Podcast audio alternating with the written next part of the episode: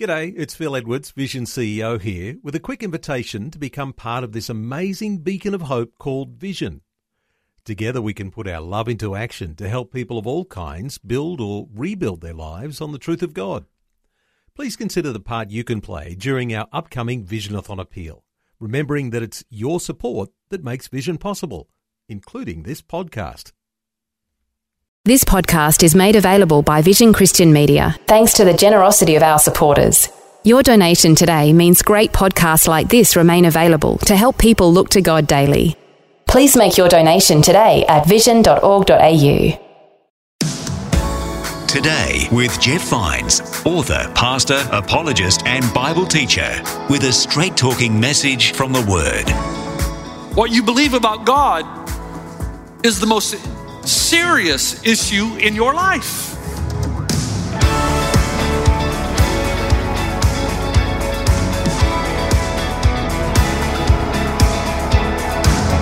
Today with Jeff Vines.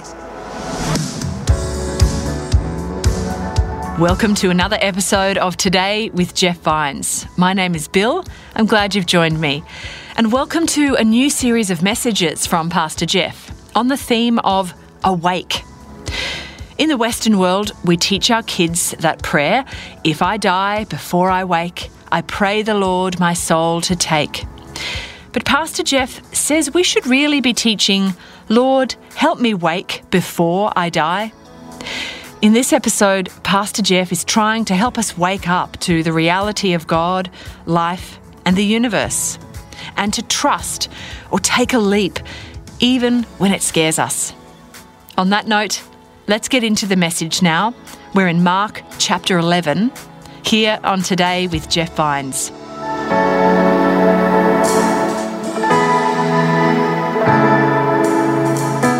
A few years ago, I heard a story about these two students who were applying to get into an engineering institute.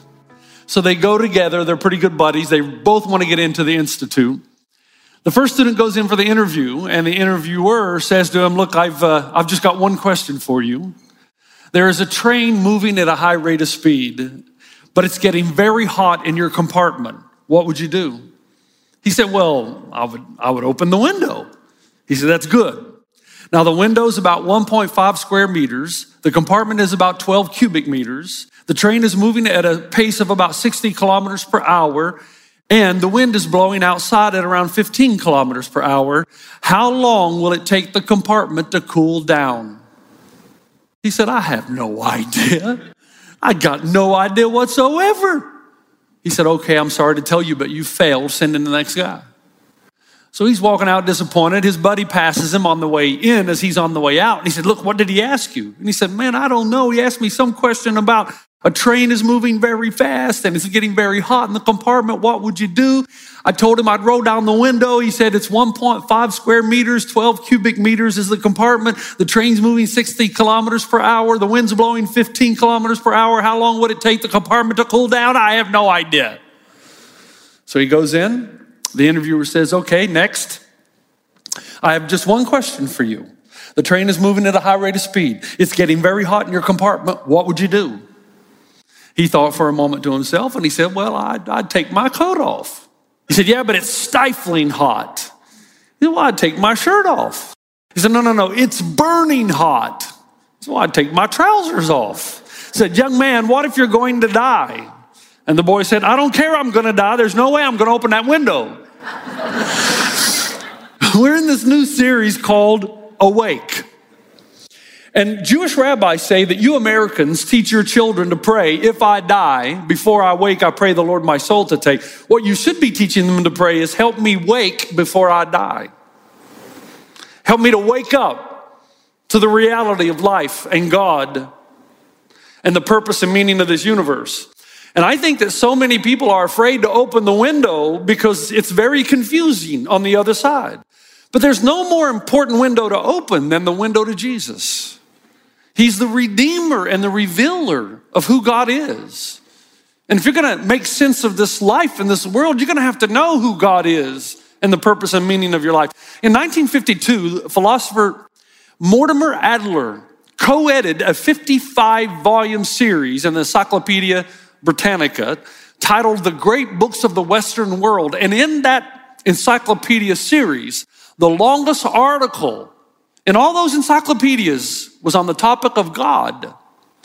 And they asked him, Why did you give more space to God than any other topic? And he said, matter of factly, it was because there are more consequences for life and action following from the affirmation or denial of God than from any other basic question. What you believe about God is the most serious issue in your life. Now, if the existence of God is so important, doesn't it follow then that we need to know what it is that God wants from us? I mean, to acknowledge that God exists is one thing, but then to ask questions like, okay, God, why am I here? What's the meaning of my life? What do you want from me? Now, this is the beauty of this series, and I want to hit it from the get go. And most of you will recall we did a series called Remarkable a few years ago where we dealt with Mark 1 through 10. We're finishing that. Mark 11 to the end of the chapter now, as we look at the final events of Jesus' life. What is happening in the life of Jesus? What's he trying to communicate in his last days? So now stay with me. You got to hear this first, this next 30 seconds you have to hear, okay? Here's what we're doing. We're going to begin this beautiful journey to wake us up to the reality of life. And in this first message, we're going to answer four questions. Number one, who is God really? What's he like? Two, what does God expect from his people? Three, what God promises from his people or to his people. And four, what God empowers in his people, okay? Who is God? What's he really like? What does he expect from his people?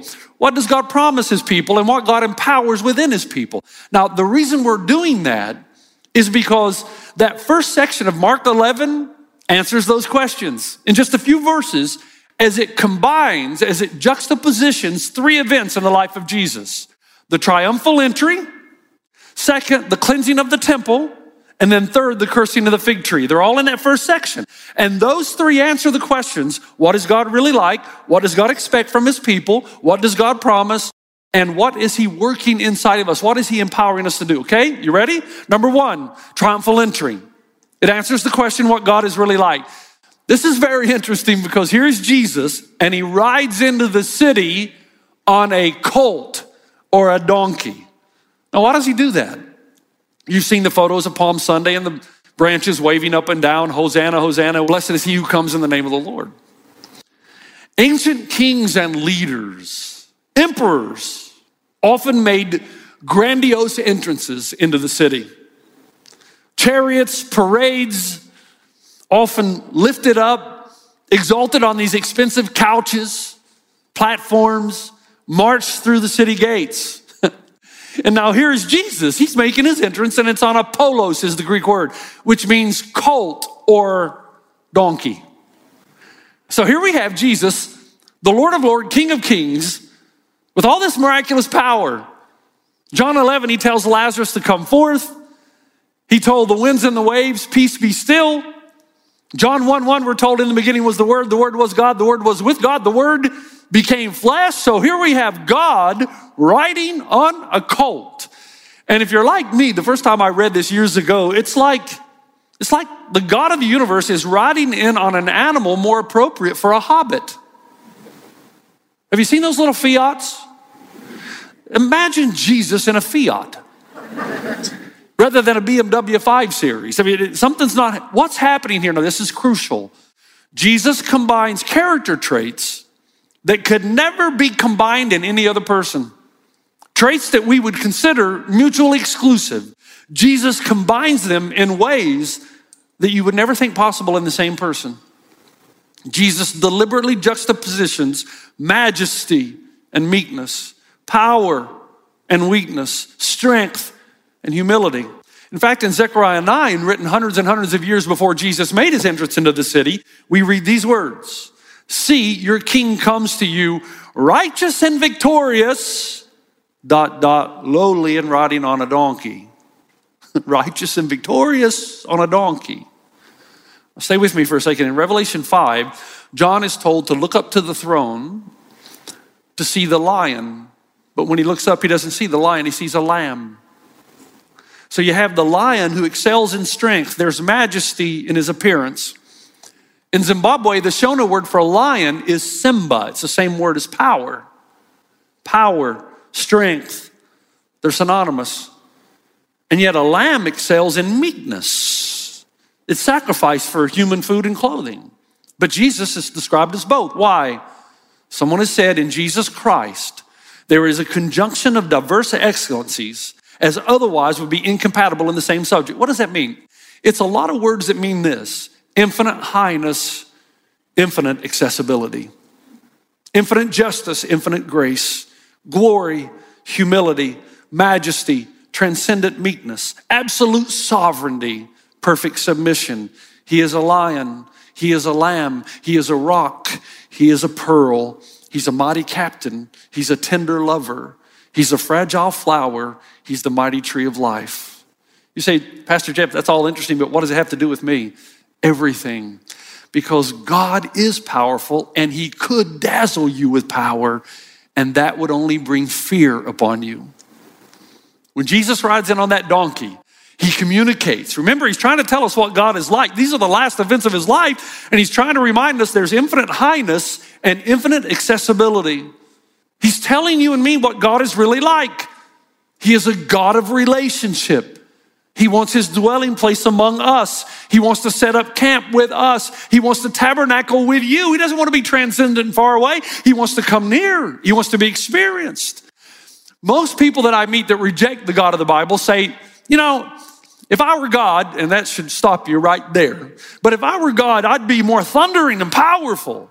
Think about it. What if you said this to God? God, if you'd come down and do away with all the people who are causing problems in my life, and make my life the way I want it to be, then I, it would inspire me and I would follow you. Yeah, you might do so, but there are two problems. Number one, if you did, you would follow him out of fear and fear alone. You'd see his power and say, Whoa. The second thing is, what if somebody else prays that God take away their problems and you're their problem? what does he do now? You think you want a thundering Messiah, but you don't. And God knows this. So, yes, he has the infinite power, the omnipotence, the omniscience, all of that. But because he wants relationship, he comes to you as a suffering servant because only that kind of self sacrifice compels love. If God truly desires relationship, he must come in love. And I think deep down inside, the human heart knows that. So here is Jesus, the God of the universe, riding in on a colt, screaming internally that the way to God is through a response to his self sacrifice of love. Now, quickly, we move on to the second event from the triumphal entry to the temple. And now we ask the question what does God expect from his people then? Let me read it for you. I'm in verse 15. On reaching Jerusalem, Jesus entered the temple courts and began driving out those who were buying and selling there. He overturned the tables of the money changers and the benches of those selling doves and would not allow anyone to carry merchandise throughout the temple courts. And as he taught them, he said, Is it not written, My house will be called a house of prayer for all nations, but you have made it a den of robbers? First time I read this, I think, man, Jesus must really despise swindlers.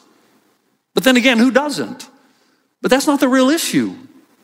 You know, it's taken me a long time to see this. Because when Jesus does this, he enters the place in the temple that is the only place where non Jews can enter. It's the place of the Gentiles. It was the largest part of the temple to accommodate the Gentiles. But it was also a place during Jesus' time of enormous transaction. In fact, Josephus tells us that on any given Passover weekend, they would actually uh, slaughter, buy and sell, and use over 250,000 lambs on one Passover weekend. So you think of all the tumultuous trading that would happen on the New York Stock Exchange floor. That would be a, a, faint whisper compared to what's happening here. And so, and this is so crucial, Jesus sees this, this madhouse, and he seems so passionate about course correction. I want you to hear me on this. We could talk about this forever, but it's a good time to think about this during this season of our lives. What's Jesus communicating? Jesus is saying, This is the place where the Gentiles are supposed to find God, and you've turned it into a place of transaction. He says, Is it not written, My house will be called a house of prayer for all nations, but you've made it a den of robbers? I don't know about you, when I think of the application, it makes me sad. Imagine how those in the outer courts, the Gentiles, the non Christians in our world, feel about us when they hear us talk and then see us live? Just, one example. We talk about Jesus, the Lord of heaven, who leaves his glory in heaven and makes himself nothing in the likeness of a servant. He humbles himself, becomes obedient, obedient even unto death, even death on a cross. But then they watch as pastors in the media and other Christ followers store up treasures on earth and stockpile and hoard. Do you see the duplicity? Imagine what they feel when they see pastors dressed in shoes that cost $1,000 or own their own private jets or build multi million dollar mansions. It's not about how much money we Christ followers make, it's about what we do with it when we get it. And the Gentiles are watching in the outer courts. And it's this duplicitous message that has caused us to lose our voice and culture to the Gentiles. They're very suspicious that they are just, and we are just transaction driven. Churches are supposed to be places where people find God not where they learn how to be rich or avoid physical sickness or get everything they've ever wanted and discover how to dress in such a way that is hip and fashioned. Do we really think that being cool and attractive is the thing that matters most? Then how can we harmonize that with Jesus?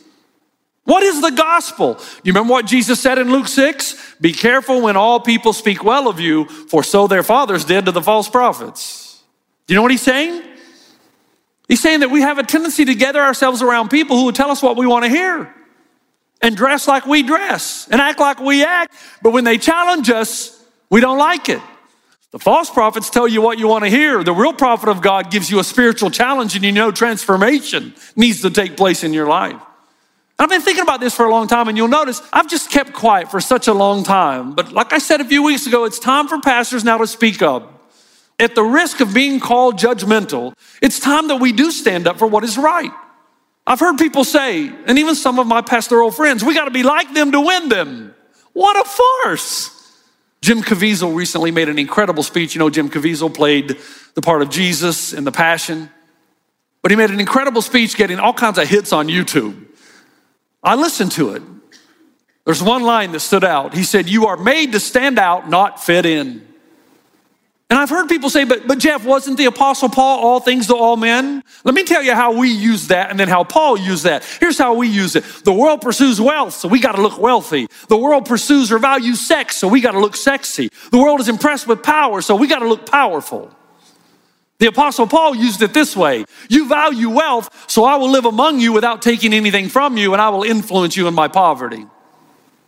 You value sex, so I will teach you the origination of sex and the purpose for which God designed it.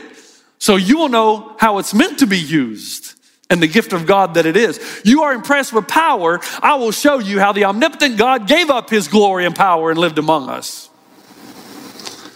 In short, we become like the world to draw it in and thus lose our distinction among the people in the court of the Gentiles. Paul the apostle became more like Jesus with a knowledge and understanding of the world in which he lived that he could draw people away from worldly pursuits in the pursuit of God. He became all things to all men in this sense. He met them where they were to take them where they ought to be. And we pastors have got to stop avoiding culturally offensive passages of scripture. Let me read one to you. 1 Timothy 2. Therefore, I want men everywhere to pray, lifting up holy hands without anger or disputing. I also want women to dress modestly with decency and propriety, adorning themselves not with elaborate hairstyles or gold or pearls or expensive clothes, but with good deeds appropriate for women who profess to worship God. Man, is that culturally offensive. It's only because a good hermeneutic, unless you have a good hermeneutic, you'll miss the point. What's he saying? This is not a passage telling women what to wear and what not to wear. It's a passage that says, men, go hard after humility, realizing that everything you have comes from God. And women, don't worry so much about what you look like on the outside. Be more concerned with who you are on the inside. That's the point of the passage.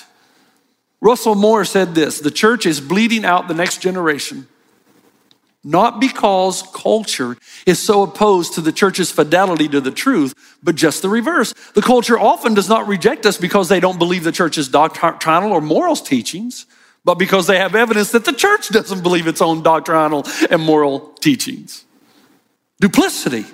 When Jesus saw the duplicity in the temple, this is a place where people are supposed to find God and it's become a place of transaction, he was angered. He's always angered when God is misrepresented by those who claim to be on the inside.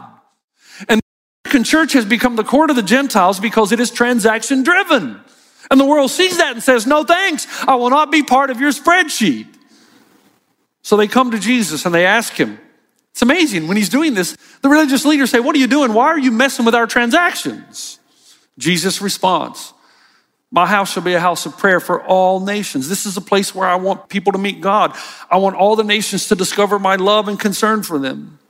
Look at what happens in verse 18. The chief priests and teachers of the law heard this and began looking for a way to kill him, for they feared him because the whole crowd was amazed at his teaching. Now, the fact that they feared Jesus is connected with the fact the whole crowd was amazed. They were astonished. Well, what were they amazed at? Well, the Jews believe that when the Messiah comes, he will purge the temple of all unbelievers. Isn't that interesting? When Messiah comes, no more, no more Gentile riffraff in the temple. They're, they're going to be kicked out. And here is Jesus advocating for the foreigner. He's saying, I want the immigrant, the Democrat, the Republican, the rebel, the pagan, the prostitute, the politician to find God in the house of the Lord. And when the house of the Lord strays from its purpose, its people and nations stop finding God, when it becomes a political voice, when it becomes transaction oriented, when it becomes known for anything other than where to find God, it's in trouble. When it sees the world as them and us, when it loses heart for those who are far from God, I think God's heart breaks, God's anger boils, and the church must go through a time of sifting and purification. And I think sometimes God looks down at the church and he weeps because the nations have turned away because of our duplicity. Now, hold on a second. Wait, this is not the whole story about us, is it? This is not indicative of all the houses of worship, just sometimes, unfortunately, those in the media. But think about it. Remember what Billy Graham said to Larry King when Larry King asked him about all the preachers who had fallen? And Billy Graham says, You know, 10,000 planes take off and land every day. You'll never hear their stories, but when one crashes, that's the one you hear about. Think of, the, think of Billy Graham, a life above reproach. My goodness. Think of Rick Warren right here in Southern California. I don't know anyone who represents the Christian faith any better, who has lived an above reproach life. My friend Danny Guglielmucci in Australia, I've gotten to know him over the years, an amazing man of God who's done amazing work. Matt Chandler, some of you young people will be familiar with him, an amazing man of God. Chuck Swindoll in his 80s. My daughter tells me she would still rather listen to him than me. Quite frankly, I would rather listen to him than me. So we're, we got things in common there. And my question is if duplicity disproves the gospel, does consistency show its legitimacy? Because if you want duplicity, you can find it, but if you want consistency, you can find that too. You're listening to Today with Jeff Vines. And Pastor Jeff has covered a bit there already. What is God really like? What does God expect from his people? To be a light, to propel people towards God by living distinct lives. And in our next episode, Pastor Jeff will get into what God promises. What is God really like? A powerful God who becomes a suffering servant to compel you into relationship through self sacrifice. What does God expect from his people to be a light unto the Gentiles? To compel people toward God by their distinct lives to practice what they preach. Quickly, third, what does God promise? I want you to stay with me here because the last point is very short. But this is that one overarching truth that the passage teaches, okay? Because when Jesus cleanses the temple, do you know what he's really doing? He's throwing out the old sacrificial system. Thanks again for joining me. I look forward to your company next time on Today with Jeff Vines.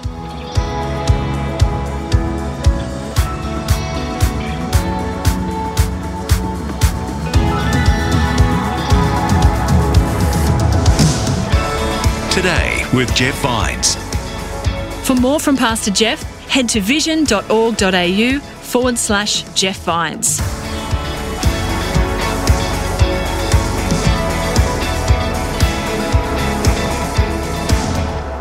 Today with Jeff Vines. Just another way Vision is connecting faith to your life. Thanks for taking time to listen to this audio on demand from Vision Christian Media. To find out more about us, go to vision.org.au.